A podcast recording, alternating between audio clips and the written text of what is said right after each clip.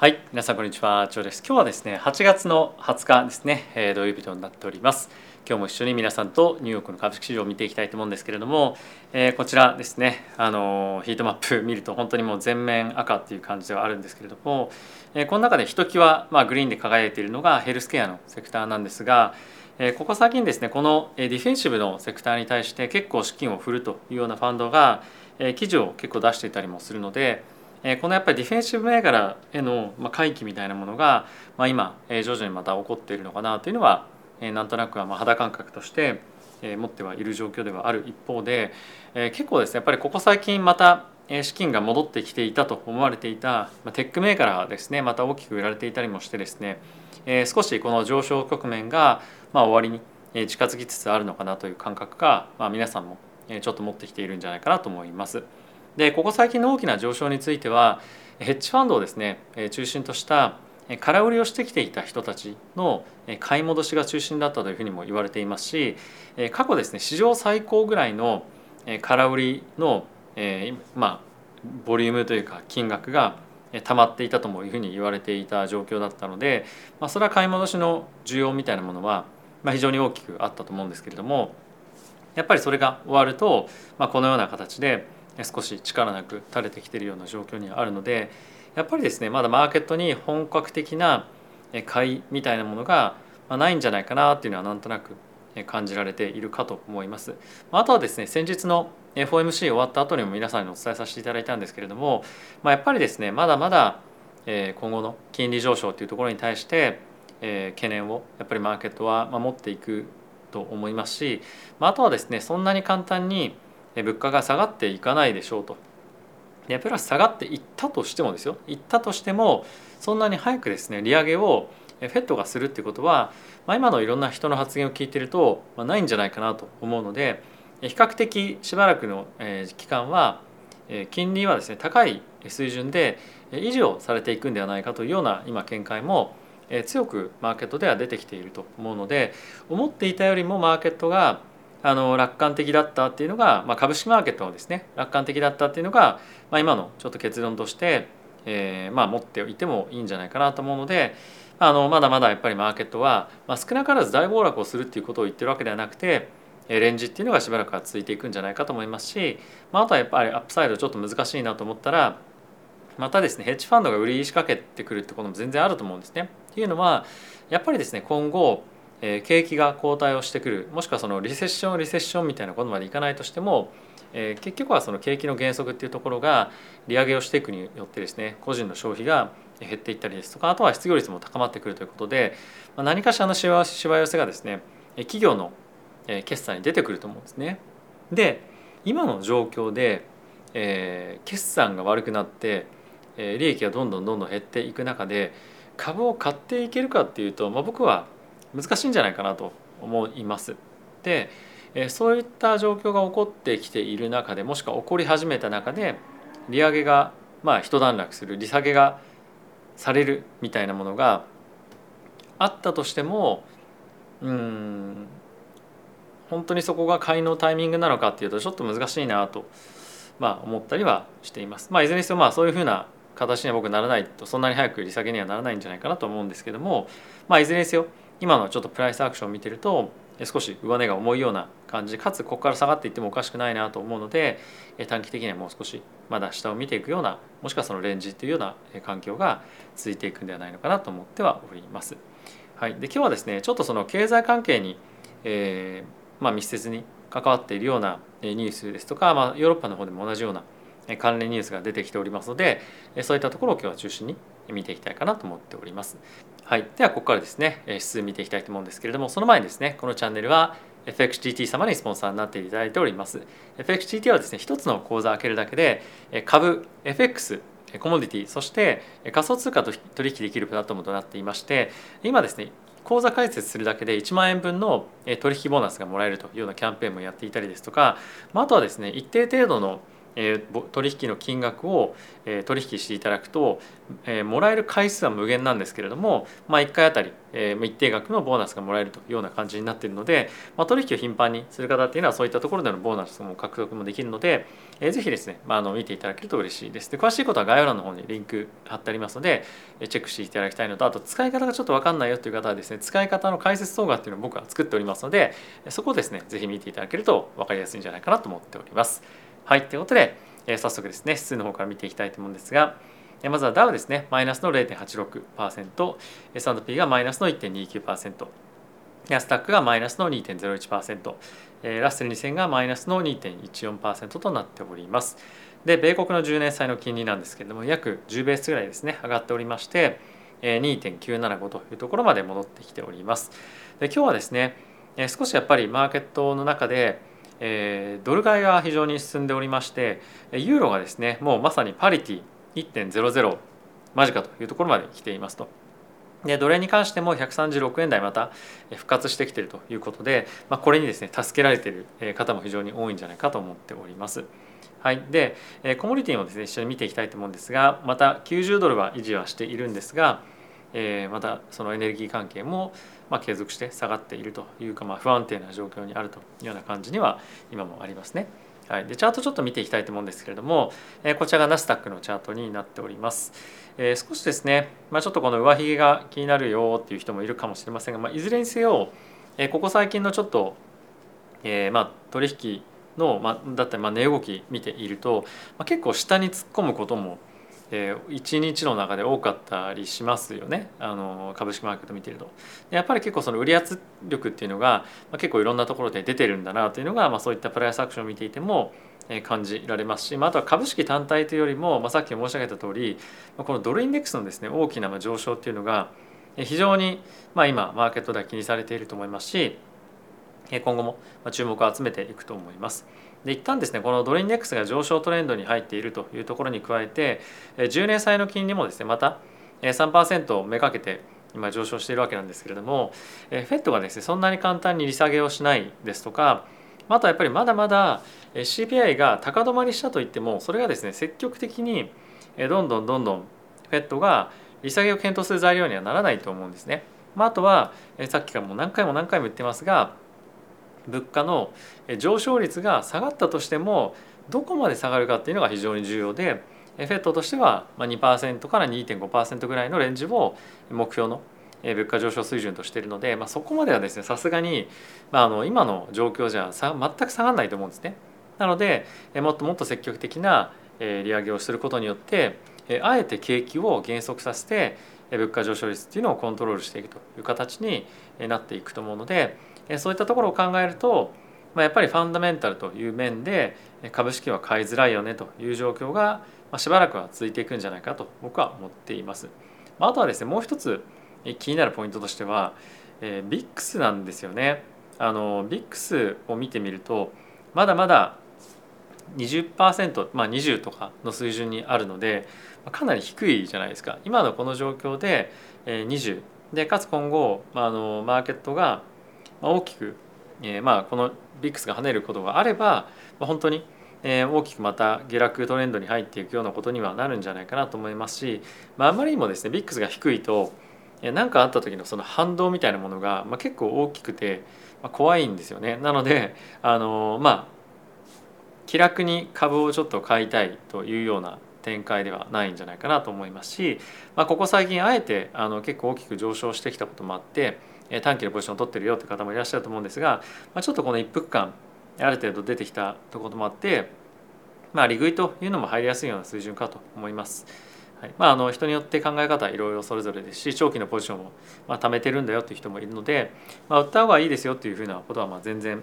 言うつもりもないんですけれども、まあ、少しトレンドが転換しそうな状況ではあるので気をつけていただければと思っております。はい、ではですねここからちょっと、えー、皆さんと一緒にニュースいろいろと見ていきたいと思うんですけれども、えー、まずはですねこちら見ていきたいと思います。えー、この方、まあ、あまり僕もそんなに詳しくはないんですけれども、えー、マーケットでは、まあ、少し注目をされているようなリサーチ会社の、えー、まあすごい有名な人がいるんですけれども、えー、彼がですねもうちょっとここ最近のマーケットの短期的なラリーはまあ終わったんじゃないか、 ななじゅうごパーセント ぐらいは終わったんじゃないかっていうふうに言っていますと。でこれはまあ当然のことながら、さっきも言っていた株式のショートカバーですねが終わっていたりですとか、あとは株式のマーケットの焦点がまた金利に大きくまた動い、まあ、株式の焦点というかマーケットの焦点がですね、まあ、金利上昇局面に注視しているというところもあって、まあ、やっぱりですね株を金利が上がっていく中で買いづらいというところに加えて、まあ、彼自身もあの言ってましたけれども、あの、まあ、今後まだまだ物価が下がってくるっていうわけではないですし、まあ、今はですねあの株式マーケットとしては小売の売上高の水準ですとかもそういった指標に関してもいい数字が出てますよね。なので比較的悲壮感みたいなものはあの一般生活者も含めて、まあ、そんなにないと思うんですよ。だからこそ、まあ、今この状況が怖いっていうようなこともまあ言えるんじゃないかなと思うので、まあ、あのこの人たこの人の意見がまあ全てではないんですけれども、まあ、一つ僕も同じようなことを思っているので、レファレンスとしてちょっと出させていただきました。で次なんですが ユーエス アメリカのですねモーゲージレンダーが非常にですね今苦しい状況にありますと。でモーゲージレンダーって何かっていうと、住宅の金利をですねあの住宅の貸し付けをしてくれる人たちになっていますと。で以前まではこの住宅の貸し付けをする人たちっていうのはですね大手の銀行がメインだったんですね。なんですけれどもここ最近のトレンドとしてこの住宅の金利まあ、住宅のローンを提供するというビジネスに特化した人たちっていうのが、まあ、あの結構出てきていて、今全体の中のですね半分以上がこういった特化型のビジネスモデルをやっている会社になっているわけなんですけれども、実際に ジェイピー モルガンですとか、あとはアメリカで最大の貸付手というふうに言われているウェルスファーゴだったかなに関しては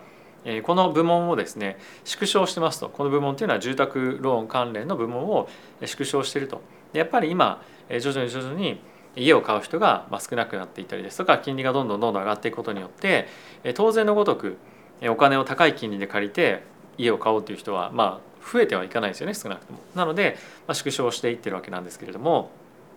ここ最近の住宅価格の下落に加えて、住宅価格じゃないか、えーと住宅価格の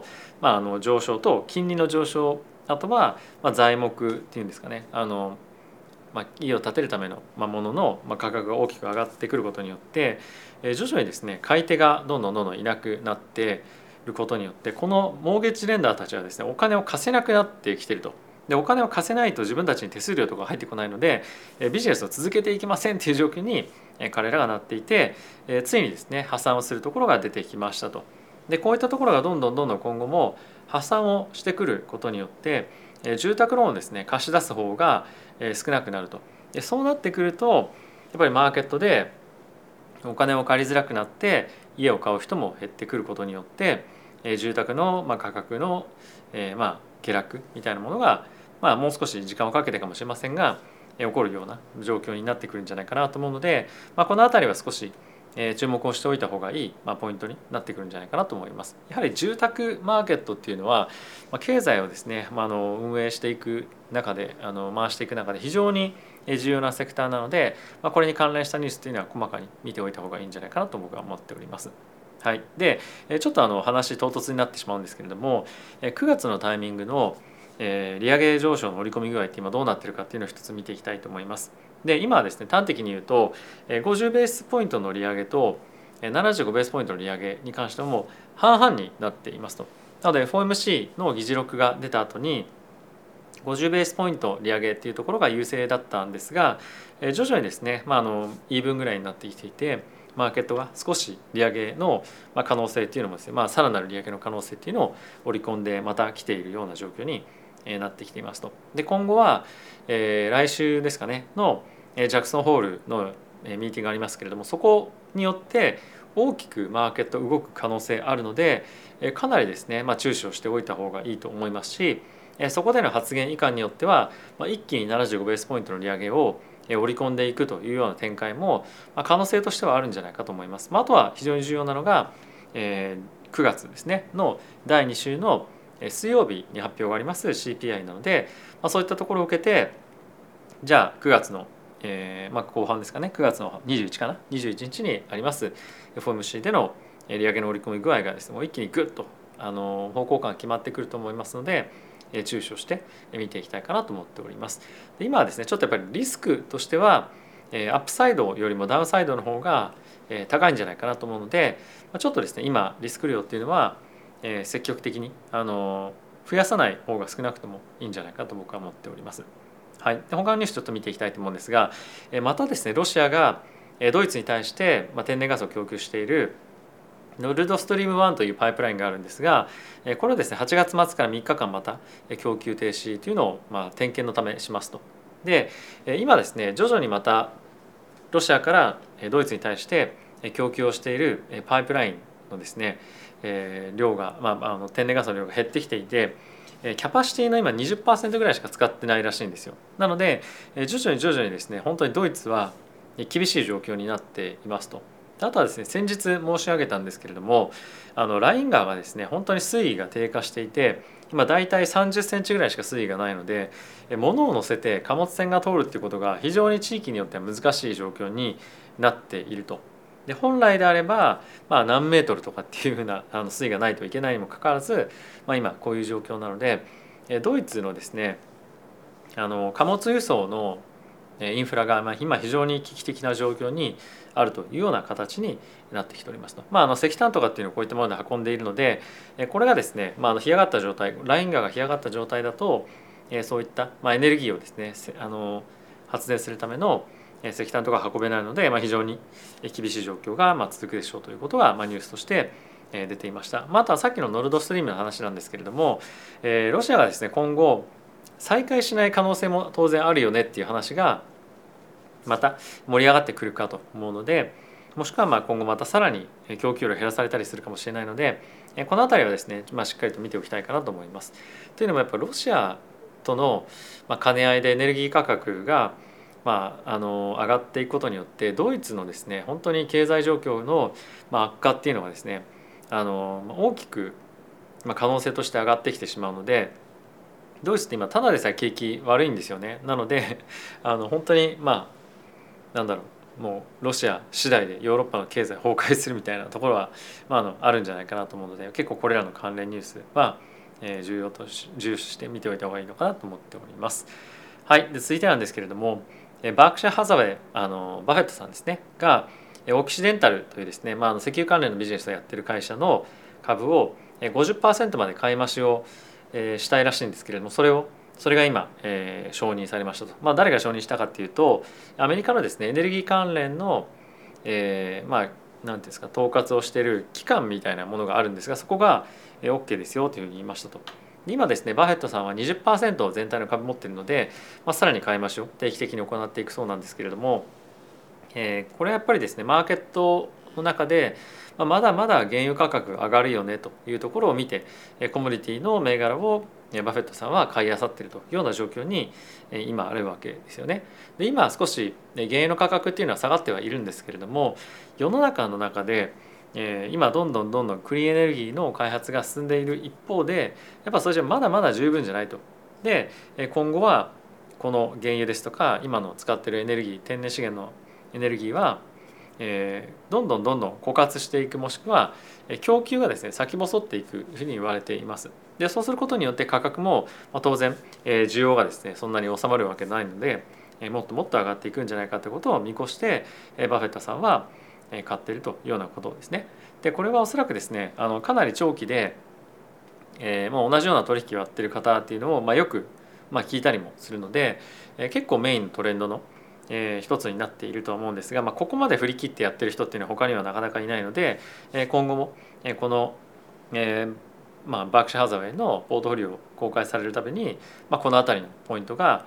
いろいろと書かれたりすると思うので、まあ、注目をして見ていきたいかなと思っております。はい、続いてなんですけれども、えー、テック会社のシスコはですね、えー、いろんなその社員がどんどんどんどんアマゾンとか、えー、他のですねテック企業、大手テック企業に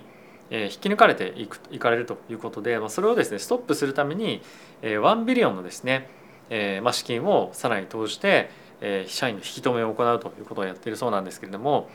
これをやっぱり見てみると、人の流動性がまだまだ今ものすごく高いと。で、かつやっぱりお金をどんどんどんどん上げていかないと人をですね、まあ、雇用が維持できないというところが、まあ、やっぱり本当に、まあ、実際に起こっているんだなというのを感じられますよね。でやっぱこういったところを見てみると、賃金の上昇っていうのは、えー、本当に至るところで起きていて、大企業は中小企業から、まあ、人をですねお金の力でどんどんどんどん取っているみたいな感じのニュースもある一方で、大企業同士の中でも同じようなことがやっぱり行われているということで、今後もですねやっぱり賃金に関しては継続的に成長をしていく、まあ、あの物価を押し上げるような要素の一つになると思うんですけれども、こういったところがあのまだまだ続いていくと、物価上昇に対しての上昇圧力がそんなに簡単には少なくとも、えーまあ、落ち着かないんじゃないかというのは分かるのかなと思うので、まあ、一つ、まあ、そういった観点でも面白いニュースかなと思ったので、えー、ご紹介を差し上げました。はい、ということでいかがでしたでしょうか。まあ、ここ最近ちょっと株式マーケットが上がってきたこともあって、いろんな、まあ、ツイッター含めですね、個人投資家が元気になっていたというような状況ではあったんですけれども、まあ、少し、えー、尻つぼみというか、なんていうんですかね、あの落ち着いてきそうな感じはあるので、えー、ここで一旦短期的なポジションは手締まいするのか、もしくは継続して買っていくのかっていうのは人それぞれ考え方あると思いますが、えー、まあ今後企業の業績が下がってくるということが、まあ、さらに起こってくるんじゃないかと僕は思っています。というのは、まあ、やっぱり個人の消費がどんどんどんどん今後は先細りになっていったりですとか、今っていうのは貯金を繰り崩して消費をしてるんですよね。それができなくなってくることによって、もっともっと急速な個人消費の減速っていうのが起こる可能性もあると思いますし、それによって企業はですねまだまだあの今維持をできている利益の予想みたいなものを